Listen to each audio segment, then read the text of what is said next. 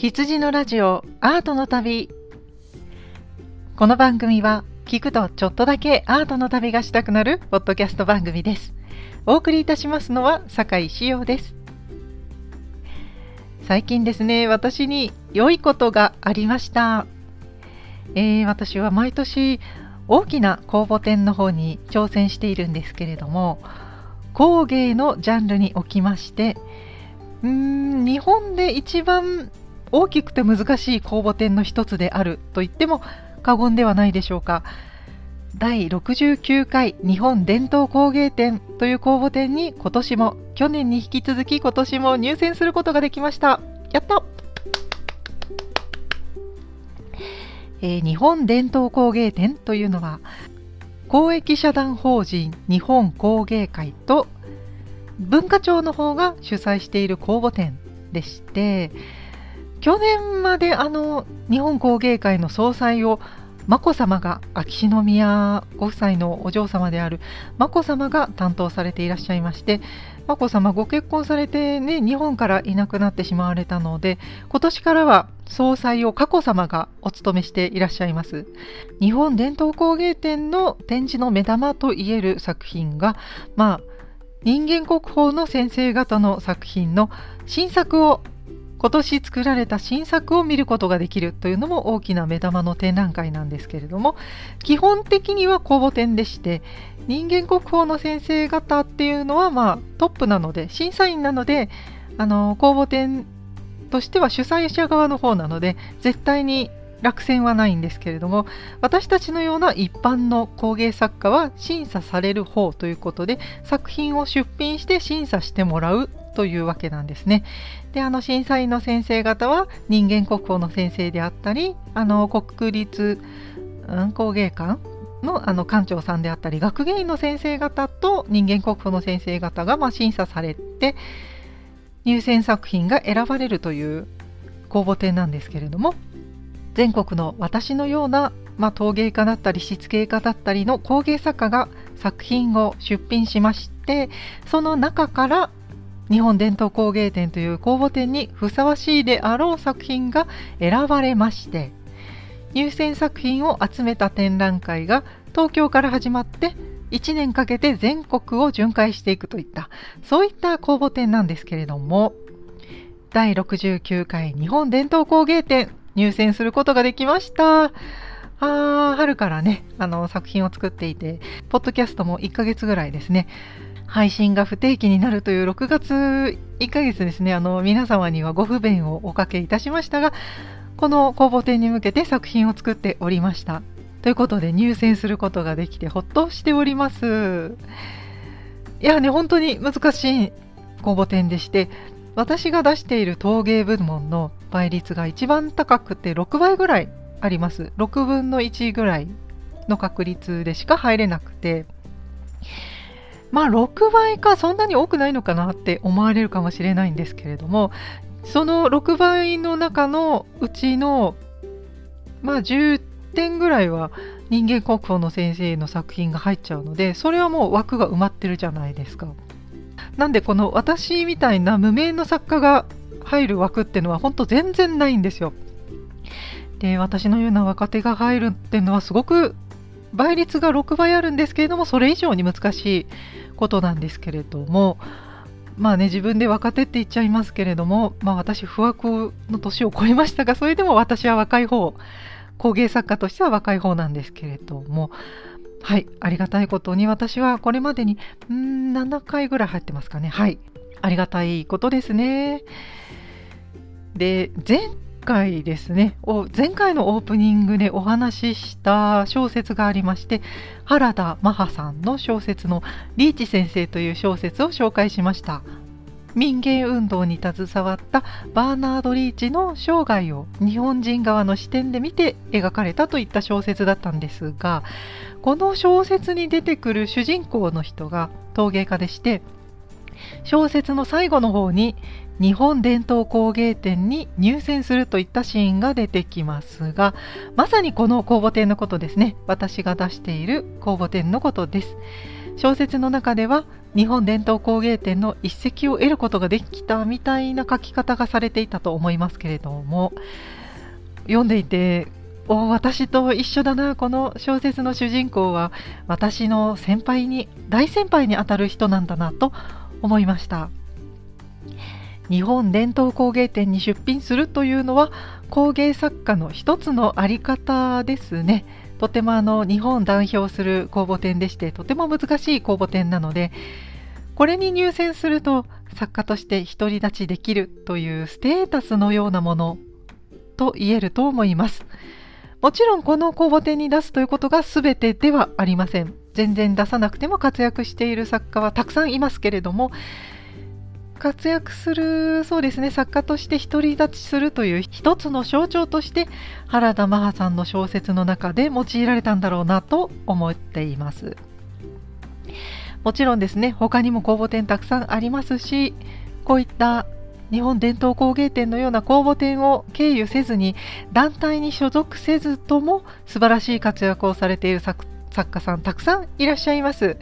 現代令和においてはそのそういった作家の方がもしかしたら多いかもしれませんね。しかしまあ私はその無所属で自力だけでやっていける自信がなかったのでむしろこういった公募展に毎年挑戦するようにしています。日本伝統工芸展という公募展ですね。そんな中で複数回入選できているということは私にとってとても幸運なことだと思っています。日本伝統工芸展は9月14日から展覧会が始まります。日本橋三越本店の7階だったかな催事場で始まりましてその後名古屋店京都店など全国を巡回していきます。そして残念ながらですね全国を巡回するんですけれども実は全ての会場に全ての作品が行くというわけではなくなので私の作品も全国を巡回するといっても全ての会場を回ってくれるわけではありません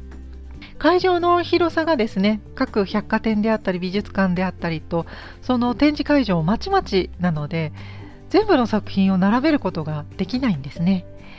ですので大体その開催地で出している作家がメインになってきます。なんで私は東海地方に基本的に並ぶんですけれどもただ他の会場でも空きがあれば隙間があれば並べていただくことができますので地元作家たちの隙間に空いていたら並ぶということになります。ですので私の作品どこの会場を回るかっていうのは展覧会始まってから決まりますのでまだ決まっておりませんどこの会場に私が並ぶのか決まりましたらこちらでもお伝えしたいと思います。とはいえまずは東京展が始まります。東京展だけは全ての入選作品が並びます。日本伝統工芸展の東京展は日本橋三越7階催事場にて9月14日から始まり2週間開催されます。入場は無料です。日本伝統工芸展の東京展どうぞご観覧いただけましたらと思います。そしてその週の9月17日ですか NHK さんの日曜美術館の方で日本伝統工芸展の特集もありますのでこちらの方もぜひご覧いただけましたらと思います。よろしくお願いいたします。そしてもう一つ展覧会のお知らせです。日本陶芸美術協会選抜展という展覧会が8月31日から大阪高島屋美術画廊にて開催いたします。こちらも私出品しているんですけれども、こちらもですね、一つ団体がありまして、日本陶芸美術協会という、あのー、日本伝統工芸展をやっている日本工芸会とまた似た団体がですねこちらは陶芸だけの団体がありまして陶芸美術協会の選抜展が8月の末から大阪高島屋さんで始まります。はい私も少しですけれども出品しております大阪に作品を出しています。この展覧会のチラシに載っているメインビジュアルになっている作家で人間国宝の伊藤積水先生の作品がこの展覧会のメインビジュアルとしてチラシに載っているんですが伊藤積水先生私が5年前ぐらいのことになりますがこの私が所属している日本工芸会とそして文化庁が主催している重要無形文化財研修いわゆる人間国宝研修に私参加させていただきました。その研修の講師が伊藤積水先生だったんですね。その人間国宝研修と私は呼んでますけれども全国から5人の若手作家が選ばれまして人間国宝の先生の技術をちょっとだけですけれども教えていただけるといったそういった研修会がですね文化庁と工芸会と主催されていまして人間国宝の先生の技術を後世に伝えていくといったそういったプログラムを国がやってくださっています。ということで私がですね伊藤積水先生の研修会に参加させていただきました。本当にあのー、それはですねただただ講演を聞くというだけではなくって2週間かけて先生の技術をがっちり教えていただくというか、まあ、それでも本当にですねあの上積みのちょっとしたところだと思うんですけれども技術を教えていただくといった研修があります。伊藤積水先生は佐渡の先生なんですけれども我々研修者は佐渡まで行きまして2週間泊まり込みで教えていただくという機会がありましたその佐渡という土地その風土というか佐渡の土地と環境が作品を作る上でとても大切なんだなということを一番教えていただいたなと思っているんですけれどもそのお世話になった人間国宝の伊藤積水先生とこの選抜展で一緒に同じ会場で作品を並べさせていただくというのはとても貴重な機会だなと思っております。ということでですねこちらも私も本当にあの名前一番下なので本当に末席ながら他にも本当に偉い先生たちの中で末席ながら私も作品を出品させていただいています。はい、ありがたい機会をいただいています。日本陶芸美術協会選抜展大阪高島屋さんの6階美術画廊にて8月31日からの1週間の会期で開催します。ぜひこちらもご覧いただけましたらと思います。大阪にお住まいの方、お近くの方はぜひこちらもお越しいただけましたらと思います。秋の展覧会シーズンが始まるということで私が作品を出品している展覧会を2つ東京と大阪と2つ展覧会がやりますのでオープニングの時間をお借りしましてご紹介させていただきました。よろしくお願いいたします。さて今回の本編なんですけれども今回も箱根をやろうと私思っていたんですがそれこそポーラ美術館がすごく良かったのでポーラ美術館やろうかなと思っていたんですがここで緊急事態です。えー、私が住んでいる東海地方で今、国際芸術祭がやっています。国際芸術祭愛知2022という美術のお祭りがやっております。国際的なアートのお祭りが7月末から始まりました。そこで8月発売の某デザイン雑誌が国際芸術祭特集ということで愛知2022の情報も何か見どころが載っているだろうとその雑誌を買いましたらなんとなんと愛知2022の紹介ページが4分の1ページしかなかったんです。ひえーえー、このですね羊のラジオアートの旅の方でも国際芸術祭特集やりまして第一の芸術祭と瀬戸内国際芸術祭と愛知2022ご紹介いたしました。第一の芸術祭と瀬戸内国際芸術祭の方はもう複数ページにわたってそれこそ10ページとかしっかりですね特集が組まれているのにもかかわらず愛知国際芸術祭はですね1ページもないんです。半ページもない。4分の1ページあったかな。ちょろっとです。他にもですね今年開催される国際芸術祭ありましていろいろ紹介されていた中でも一番扱いが小さかったと言えると思います。これはですね、あの読んでいてちょっと危機感を覚えましたね。あの前回いろいろと思想的なことでプロパガンダがあったということで裁判になったりと残念なことがあってそのせいなのかと思うんですけれどもうーんちょっとですね私は危機感を覚えましたね。で私は国際芸術祭の主催者側ではありません全然あのむしろ私は伝統工芸なので全然あの全く作家としては注目されてない側の人間ですけれどもそれでも一鑑賞者として見るのを楽しみにしておりましたしかし美術関係者から見た愛知国際芸術祭の評価っていうのはこの程度なのか特集する必要も全くないんだろうかとちょっとですねあの危機感を覚えましたねということで、こうしてはいられないと、今回は緊急企画です。国際芸術祭愛知2022に私行ってきましたということで、緊急レポートをやりたいと思います。しかし、私まだ全部は行っておりません。あのゆっくりのんびり箱根の特集をやって全部鑑賞し終えたら愛知2022を見てきた特集をやろうと思っていたんですがちょっとですねあの対抗心に燃えてしまいましたので国際芸術祭愛知紹介するなら早い方がいいなと思いまして今回の本編は緊急企画愛知2022へ行ってきましたという感想をご紹介したいと思います。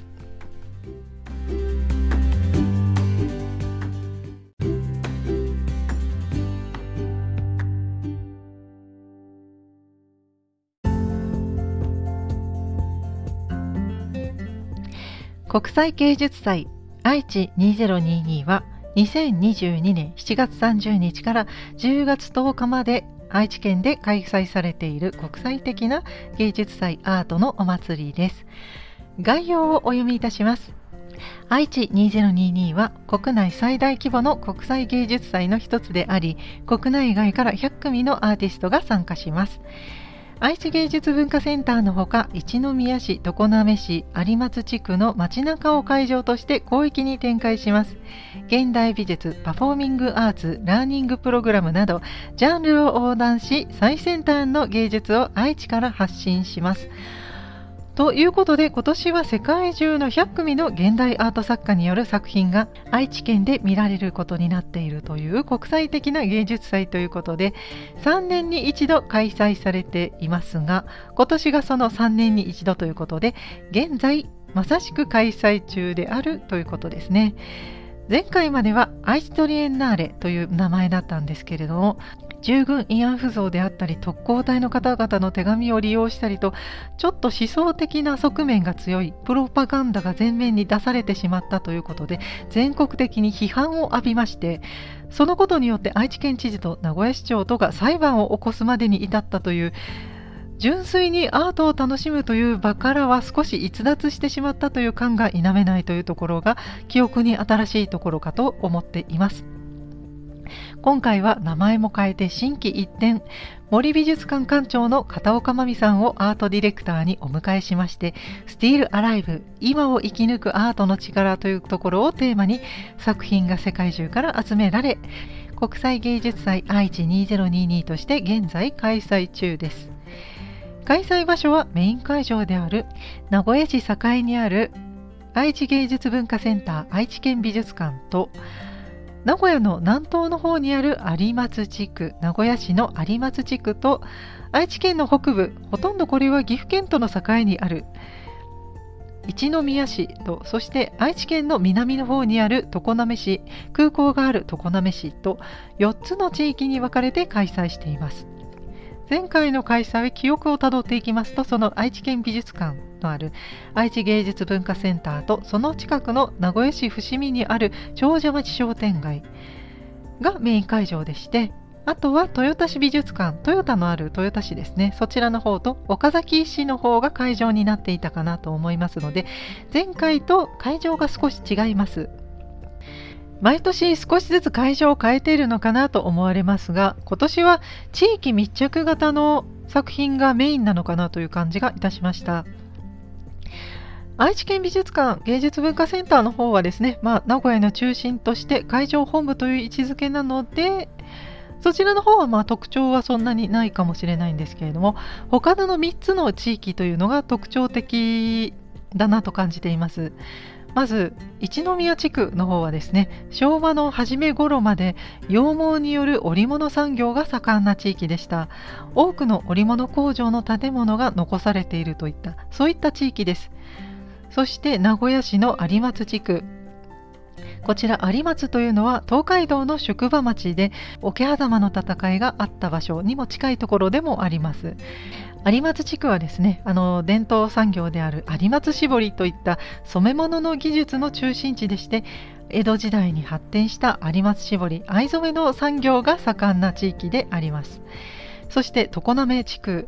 こちら常滑市はですね中世の六古窯のうちの一つです。六古窯というのはですね6つの古い窯陶芸の窯と書きますけれども焼き物の町ですね。中世の時代から古くから窯がありまして現代まで続いているといった焼き物の産地です。主な主力商品としては急須とあと土管が有名ですね。焼き物の土管が有名です。現在ではイナックスと TOTO の工場があったりなどトイレですね。衛生陶器の工場があるという焼き物産業の町常滑。ということでこういった地域で開催されていることから愛知のこういった地場産業ですね織物染め物そして焼き物に焦点を当てているなというところが今回の国際芸術祭の大きなポイントであるのかなと感じました。これまで何回か開催されてきた愛知トリエンナーレというのはあんまり地元と関わりがそんななかったというか商店街でやったのはねあの地元と交流を持っていたかなと思うんですけれどもそれ以外はあんまり関係が薄かったかなと感じていました。現代アート作家を海外から呼んできてその作品を展示させていただいているといったそういった感じでしてまあそれだけというかそういった感じでして全然それで成立していたんですけれども今回の愛知2022はちゃんと愛知の地元のことを作家自身が調べてくれてその上で地域と作品をつないでいくようなそういった向き合い方をしてくれている作品が多いように感じました。とはいえまだあの私は会場の半分ぐらいしか作品を見れていないので全部がそうであるとは限らないんですけれども今まで見てきた感じでそういったことを感じました。ではその見てきた中で一番マイナーであろう あの岐阜の近くのですね一宮会場を今回ご紹介させていただきます。一宮市というのは名古屋の北西に位置しておりまして一宮市の特徴としては先ほども言いましたけれどもまず1つ目のキーワード毛織物の産業が発展していました。今でもウールの織物のブランド物に使われているような毛織物の高級品が製造されています。その毛織物が製造されている現場がですねノコギリ屋根という北側にしか窓がないという三角屋根が連なったような建物。ノコギリ屋根の建物と呼んでいますけれどもそういった工場があるのが印象的な地域です。ノコギリ屋根の毛織物の工場が一宮市のあちらこちらに残っています。とはいえ現在はそんなにあの産業として結構あの厳しいところにありましてノコギリ屋根の建物というのが結構減ってきているんですけれどもそれでも残されている残そうとしている動きがあるというのが一つ大きなテーマかなとなっていました。ノコギリ屋根の建物の毛織物産業。こちらが一つのキーワードです。そして2つ目のキーワードですね。増見田神社という一宮という名前の由来となった神社がですね駅前にありましてその増見田神社の参道が商店街になっています。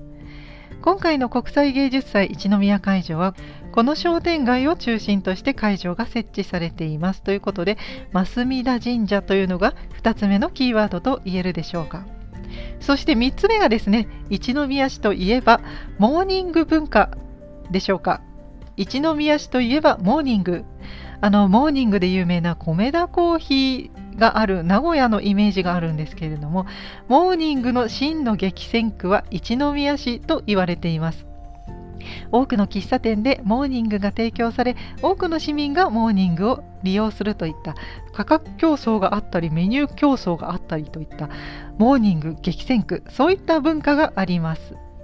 3つのキーワードですね。毛織物の産業と増田神社。そしてモーニングの文化。では愛知2022の一宮会場には10箇所作品が展示されていましてそのうちの7箇所が一宮駅前と商店街増田神社付近に位置しておりました。そして残りの3箇所がちょっと遠くてですね理災地区というもうほとんど岐阜県との県境というあたりに3つ点在していました。私は家から一番近いのがこの一宮会場でしたので愛知2022まず初めに一宮会場へと向かいました。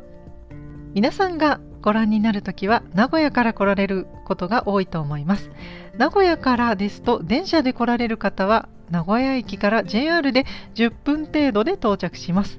名古屋から車で来られる方は名古屋駅ぐらいからですと30分ぐらいはかかるかなと思われます。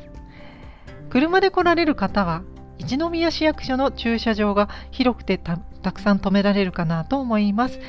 一宮市役所の立体駐車場が有料で30分100円だったと思います。そちらに止められるのが良いのではないかと思います。一宮市役所の中にも一つ作品があります。そしてその市役所のお隣のオリナス一宮という会場が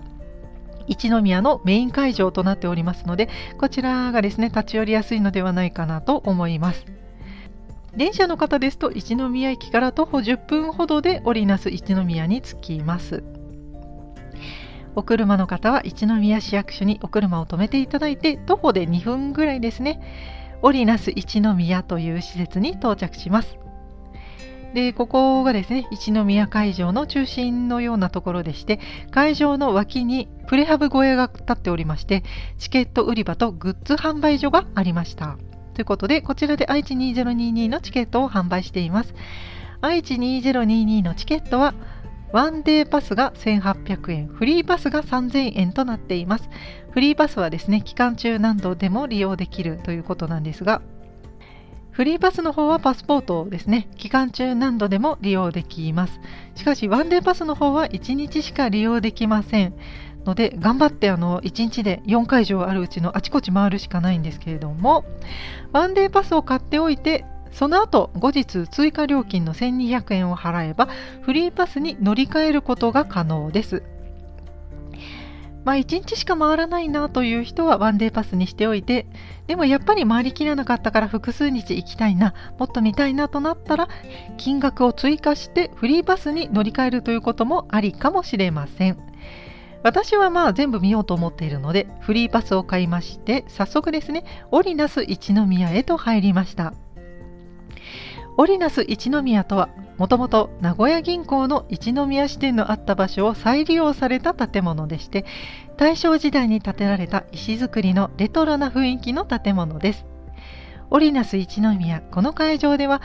奈良義朝さんの作品が展示されています。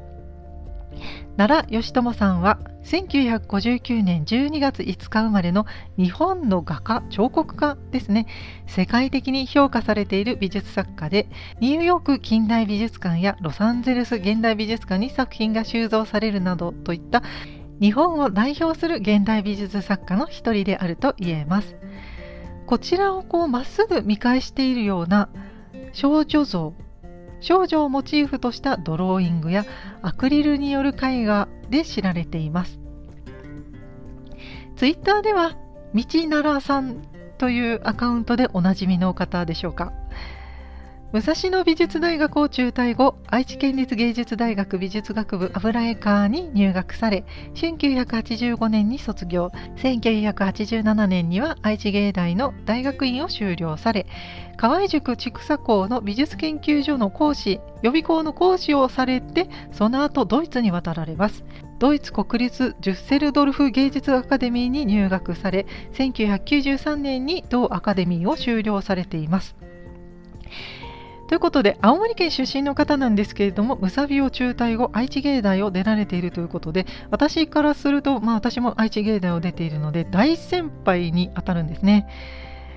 で、その後、河合塾筑佐校という私も通っていたんですけれども、芸大受験をするならここという、あのー、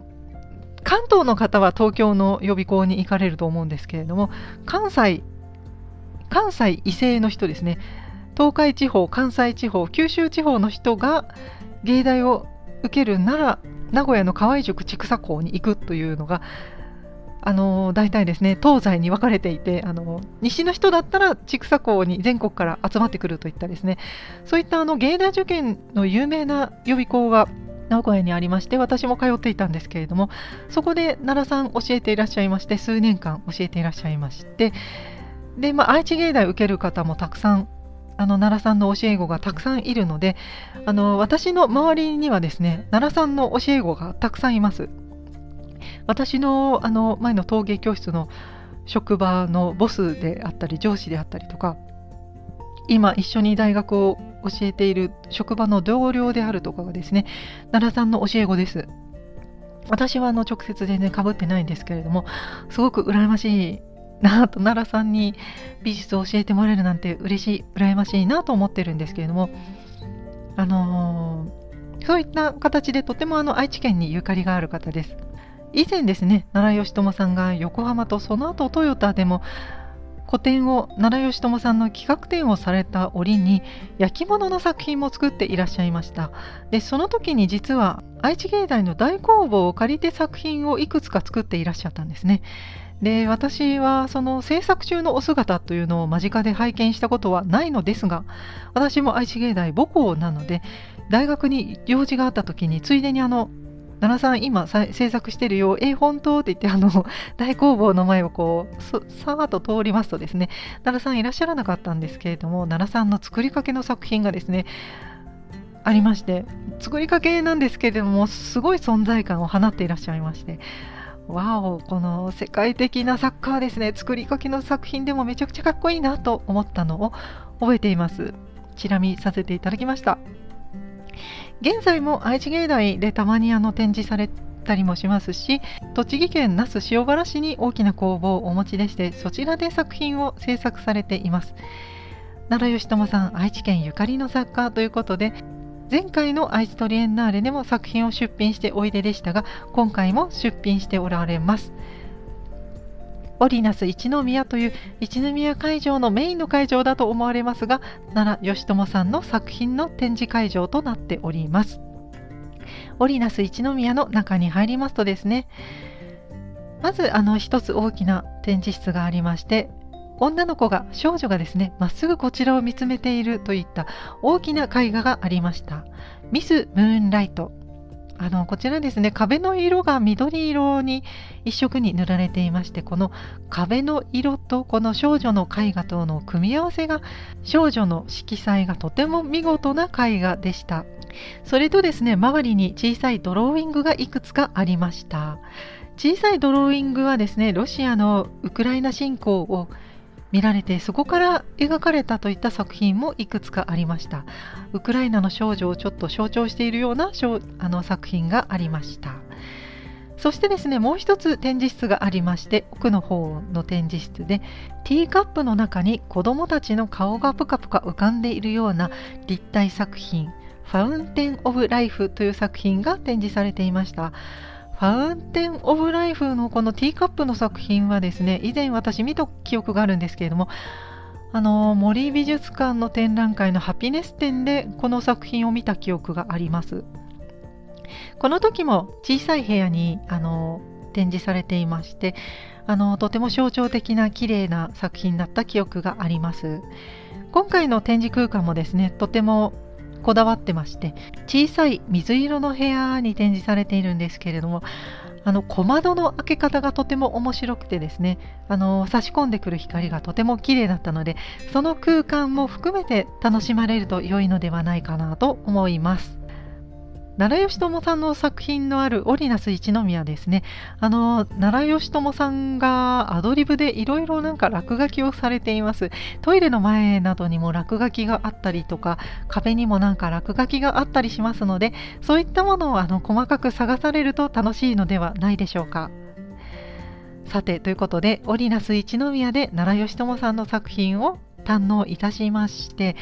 オリナス一宮の外へ出ます。とそうですね、私はグッズも買いました。そういえば、あのー、チケット売り場にグッズがありましたので、ちょっとですね、せっかくなので、奈良義朝さんのチケットホルダーを私買いまして、フリーパスといっても、あの、普通のチケットだったので、なくしたら困りますので、チケットホルダーを買いました。奈良義朝さんのチケットホルダーとともに、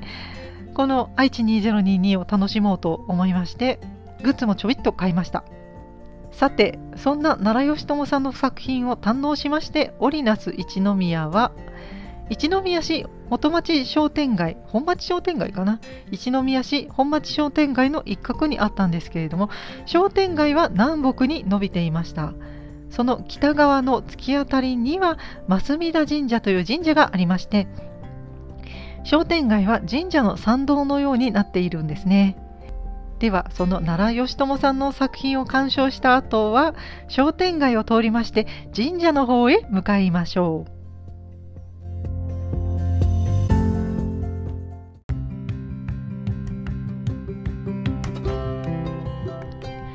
さてでは商店街の方を通っていきまして増田神社の方へやってきました。増田神社の右手奥の方に展覧会の会場があります。旧一宮市立中央看護専門学校とそしてその隣の旧一宮市スケート場という施設がありましてどちらも愛知2022の会場になっております。ではまずは看護専門学校の方へ行ってみましょう。この会場も一宮市のメインの会場になっておりまして11組のアーティストの作品が展示されています。看護専門学校5階建ての建物でして会場内に入りますとエレベーターで一番上の階に案内されます。一番上の階からですね下に降りていくんですけれどもスピーカーによる音の作品音を使った作品であったりとか映像作品絵画インスタレーションの作品などジャンルはいろいろありましたね。あとですねあの VR の作品が予約制になっていましたかね。いろいろ11組あったんですけれどもうーん印象に残っている作品はまずウォーターメロンシスターズの作品が印象に残っています。スイカ姉妹と書きましてウォーターメロンシスターズ。その名前も独特なんですけれども台北を拠点にしているユ・チェンタさんとベルリンをベースに活動しているミン・ウォンさんによるパフォーマンスデュオ。えー、自らの性を流動的に捉え LGBTQ をテーマとした作品を展開していますということで会場内に入ると本当になんか極彩色のですね日本とはまた全然違う感覚の色彩感覚独特の感性で作られた作品がこの部屋の中をいっぱいに埋め尽くしておりました。会場の奥の方にはですねカメラに鑑賞者自分を映すとこのウォーターメロンシスターズさんのアバターが現れましてそのアバターが謎のダンスを踊るといったようなですね。その自分も作品の一部になれるようなそういったインスタレーション作品がありました。本当になんかあの模様が独特でですね圧が強いというかあの現代アートの刺激の強さみたいなものをこの会場で感じました。他にはですねあの地元密着型の作品で一宮のモーニング文化をテーマとした作品もありました。石黒健一さんの夕暮れのモーニング2つの時のためのモニュメントという作品が印象的でした。一宮は先に申しましたけれどもモーニング文化が盛んでその文化とですねあと2019年までにあった一宮のシンボル的な木を彫刻で再現しましてその木と一宮市一宮の代表的なこの喫茶店のモーニングの映像を並べた作品ということでこの一宮の土地を象徴したような作品がありました。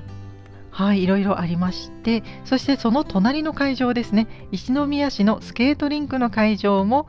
面白い展示空間でしてその一宮市のスケートリンクの会場をまるっと使ったですね展示空間になっていましてその空間の作り方がとても面白かったですスケートリンクすごい広い空間だったんですけれども一人の作家でその大きなスケートリンクを独り占めして映像作品を流しているという作品でしてこの普通のスクリーンで映画館のスクリーンのようなもので見るよりもこのスケートリンクで見るからこそ違って見えるんだろうなといったこのスケートリンク自体を大きな作品にしてしまうといった場所の使い方が面白い作品でした。はいということで看護学校とスケートリンクの作品を見まして増田神社でちょっとお参りをしましてですねまた商店街を戻っていきます。今度はですねまたかなり歩かされるので車でも行けるかもしれないんですけれども10分ぐらい15分か10分か歩いたところに豊島記念資料館という建物がありますこちらもですねあの紡績業の工場跡地のようなところでして機織り機のたくさん置いてあるような資料館がありましたこういったところで作品の展示があったんですけれども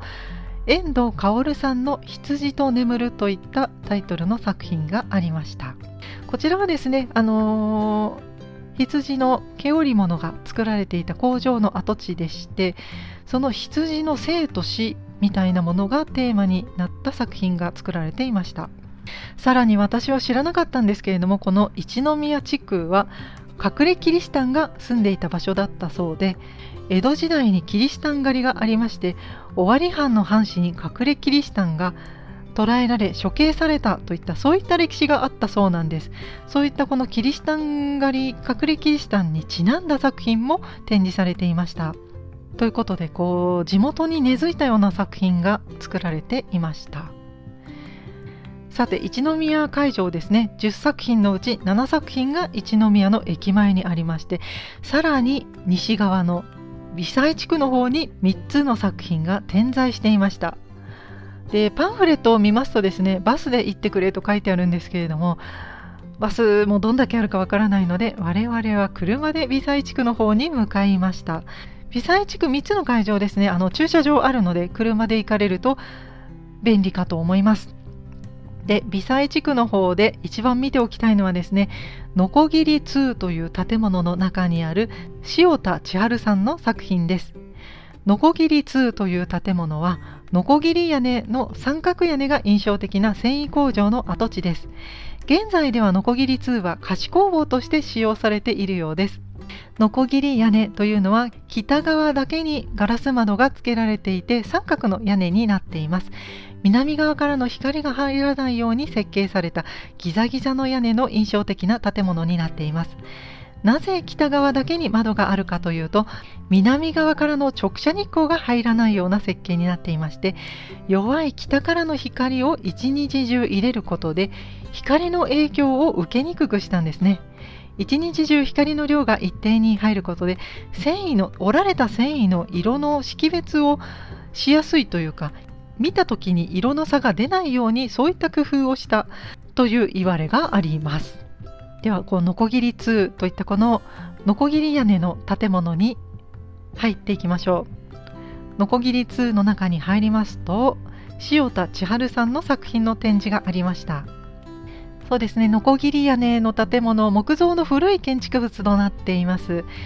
そしてここはあの菓子工房になっているようで空いているスペースに塩田千春さんの作品が展示されていてその他の空間はですねどうやら作家がそれぞれあの使っていました。あの全然愛知2022に関係ない現代アートの作家の制作中の作品がたまたま置いてあるといったそういった感じになっていました。あとはですね菓子工房にカフェも入っていましてカフェの方がお団子を焼いてましてそのお団子人気なのかですねずっとお団子を焼いてらっしゃってその醤油の焦げる美味しそうな匂いがですね会場内に充満しているといったうんなんか独特の空間でした。塩田千春さん赤い糸の作品を作れることで有名ですね。京都精華大学洋画科を卒業され現在はベルリンに在住。国内外であの高い評価を受けている現代アートの作家でいらっしゃいます。多摩美術大学大学院の教授に2010年から担当されていらっしゃいます。赤い糸を建物全体に張り巡らせて糸を集合させることでオブジェが作られるような空間全体を使ったような作品です。で古い織物の工場ということで機織り機もいくつか残されていました。その機織り機と天井と壁とを糸でつなぐようにして作品が作られていましてその空間と時間とをこう糸でつないでいるようなそしてなんか歴史とか空間とかをですねあの紡いで新しい作品に昇華しているのかなといったそういったコンセプトなのかなと見ていて感じました。会場内をぐるっと回って赤い糸の世界を鑑賞しますとこの不思議な空間に入り込んでしまうような不思議な没入感を感じることができました。塩田千春さんの空間の作品とても面白かったです。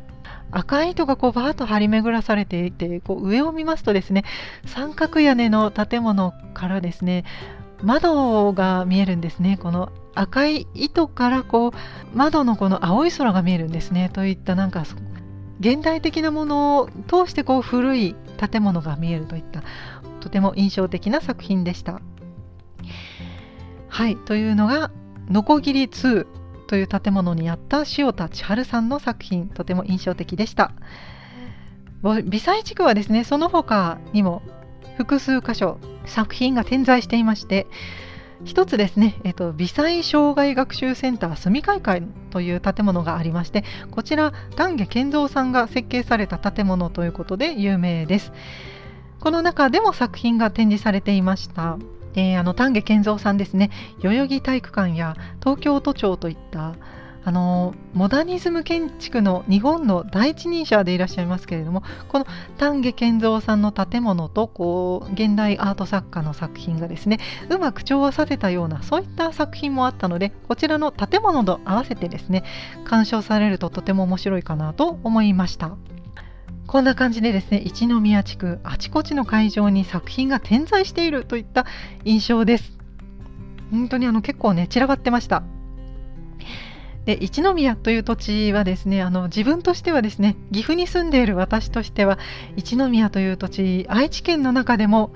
名古屋よりも身近というか毎週のようにですね一宮にお買い物に行っています。本当にあのお買い物に立ち寄る街という印象でした。そんなところが隠れキシタンが迫害された歴史があるということは知りませんでしてこの愛知2022の作品として見るまでは知りませんでした。そしてあの繊維工場があるノコギリ屋根があるということは知っていましたがその繊維工場の跡地が保存され貸しギャラリー貸し工房として現在活用されているといった現在の状況を知ることができました。とてもあの貸しギャラリーとしてこう開放されている空間もとてもかっこよくてですねあのレトロな感じがかっこよくてですねいやこれ私借りたいなと実際思ってしまいましたね。知っているようで知らない町一宮という町を知ることができてあの私自身ですねあのよく知っている町なのに知らない側面を見ることができました。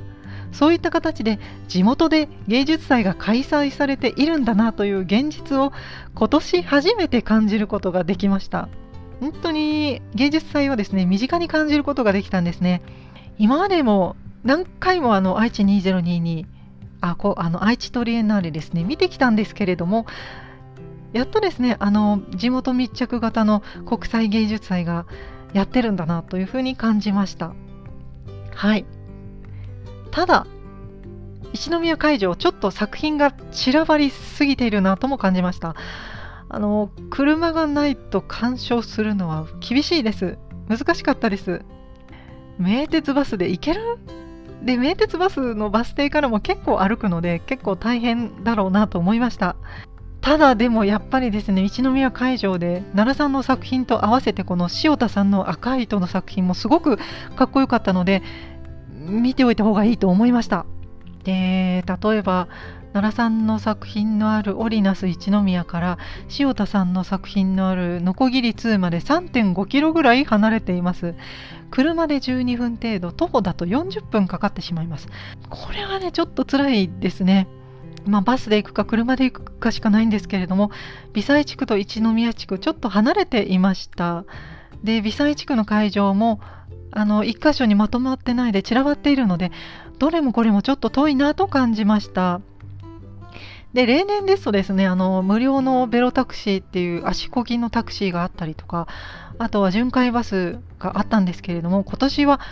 ありません。ありませんでした。で常滑の会場の方はシャトルバスがありそうなんですけれども一宮会場に関してはそういったものありませんでしたので自力でたどり着くしかなさそうです。で交通の便があまり良くないなと感じていますで本当にこんなとこ遠いところ来る人いるのかなと思ったんですけれども意外とですね人来ていましたので皆さんその国際芸術祭ならではのこの地域の不便さも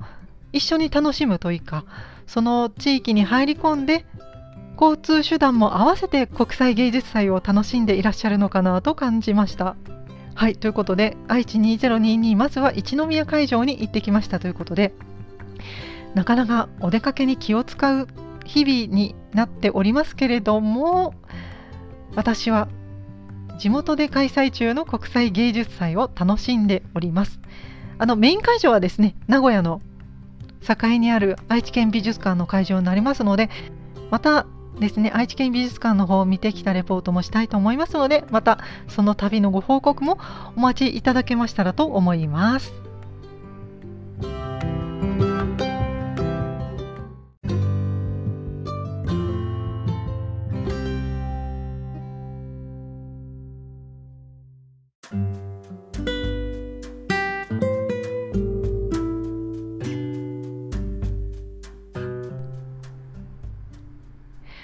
お帰りなさいませ。エ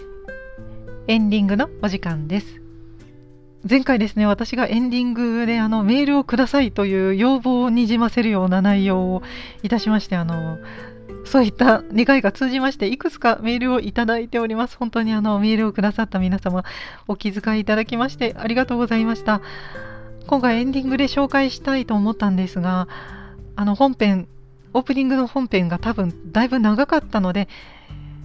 あの次回ですねご紹介させていただきたいと思います。メールをいただいたメールとメッセージをいただいたのはプスちゃんさんとそろそろ海外行きたいさんとさぬきのあさやんさんそしてまゆみさんですね。メッセージいただきましてありがとうございました。またあの折を見てご紹介させていただきます。そして国際芸術祭ですね、あのー、行ってきましたけれども、本当に一宮会場はですね、車がないと厳しいなと思っていますが、他の会場はあの電車で行けると思いますので、国際芸術祭行かれる方はですね、あの電車でも全然行けると思います。はい、ちょっと一宮だけは難しかったかなと思うんですけれども奈良義朝さんの作品とそして塩田さんの作品ですね。とても良かったです。で他の作家の絵画の作家の作品たちもですね知らない作品を見ることができましたのでまた一ついろいろ勉強になったなと思いました。私はですねこの愛知2022の開催概要が詳しく分かってないんですけれども愛知2022のチケットを買わなくても見れる作品が結構あるみたいです。であのー、一宮の駅前会場にあった遠藤薫さんの羊と眠るという作品があった豊島記念資料館というのは無料で入れます。チケット買わなくても入れたりとか、あとは有松地区でも、えーと、チケット買わなくても入れる会場があったので、あの地元の方ですね、どんな作品があるのかなということで、あのお試しに入ってみてみてください。あのチケットなくても入れる会場がいくつかありました。で、そういうとこですね、あのパンフレット無料でもらえますので、見てみていただいて国際芸術祭やってますのであの無料で見れる作品もありますのであの地元の方ですね是非お出かけいただきたいと思います。ということでメッセージまた次回にご紹介させていただきます。今回この辺りで終わりにしたいと思います。羊のラジオアートの旅へのご感想はツイッターでハッシュタグ羊のラジオとつけてつぶやいてください。羊のラジオはカタカナで羊のラジオでお願いいたします。さらにご感想をくれるメッセージフォームもございます。こちらのフォームは、羊のラジオアートの旅の番組概要欄、説明文の一番下の方にメッセージ投稿フォームのリンクがございます。こちらからアクセスしていただいて番組へのメッセージをお送りください。お願いいたします。そしてパーソナリティ本人は Twitter と Instagram もやっております。こちらのアカウントはローマ字で春の羊、HARUNO 春の HITSUJI 羊で検索してみてください。あとですね、えーと、東京と大阪と展覧会が始まりますので、こちらの方もぜひチェックしてみてください。大阪はですね、来週から始まります。よろしくお願いします。ということで今回はこの辺りで終わりにしたいと思います。この週末少しだけアートの旅に出かけてみませんか？きっと素敵な時間を過ごせるはずですよ。羊のラジオアートの旅お送りいたしましたのは坂井しおでした。それではまた次回の配信まで。さようなら。